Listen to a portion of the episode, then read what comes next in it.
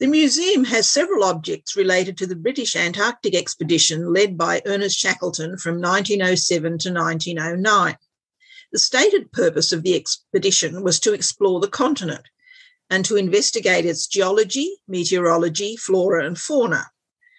Shackleton had claimed, I do not intend to sacrifice the scientific utility of the expedition to a mere record breaking journey, but say frankly, all the same, that one of my great efforts will be to reach the southern geographical pole.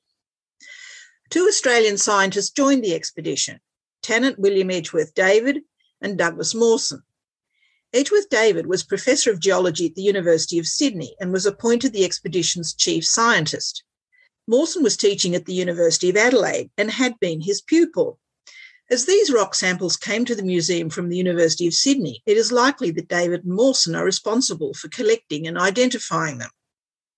The expedition is commonly known as the Nimrod expedition, named after their ship. Antarctic expeditions were a test of physical and mental endurance. The expedition was a scientific success and contributed to some of the earliest advances in the study of earth sciences, meteorology, flora, and fauna of Antarctica. Shackleton returned to Britain a hero, and King Edward VII remarked, This was the greatest geographical event of my reign.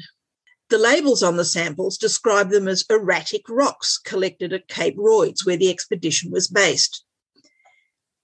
An erratic rock differs from the local bedrock, having been transported by a glacier and then left behind after the glacier melted.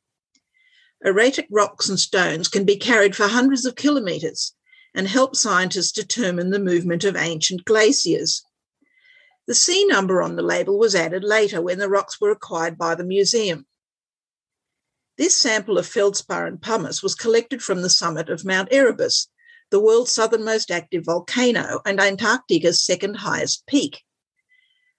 Pumice can be used to determine the age of a volcano, as well as the frequency and magnitude of its eruptions.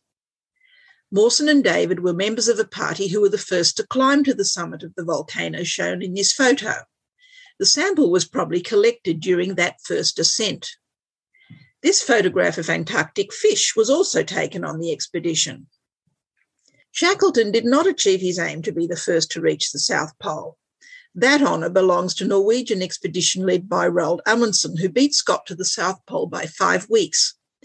However, the Nimrod expedition did successfully record the furthest point south reached to that date and planted a flag at what they believed was the South Magnetic Pole.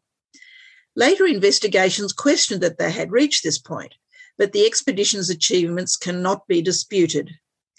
Shackleton was to lead two further expeditions to Antarctica. His leadership and heroism in rescuing the men trapped on Elephant Island after their ship Endurance was crushed in the ice became legend but that's another story.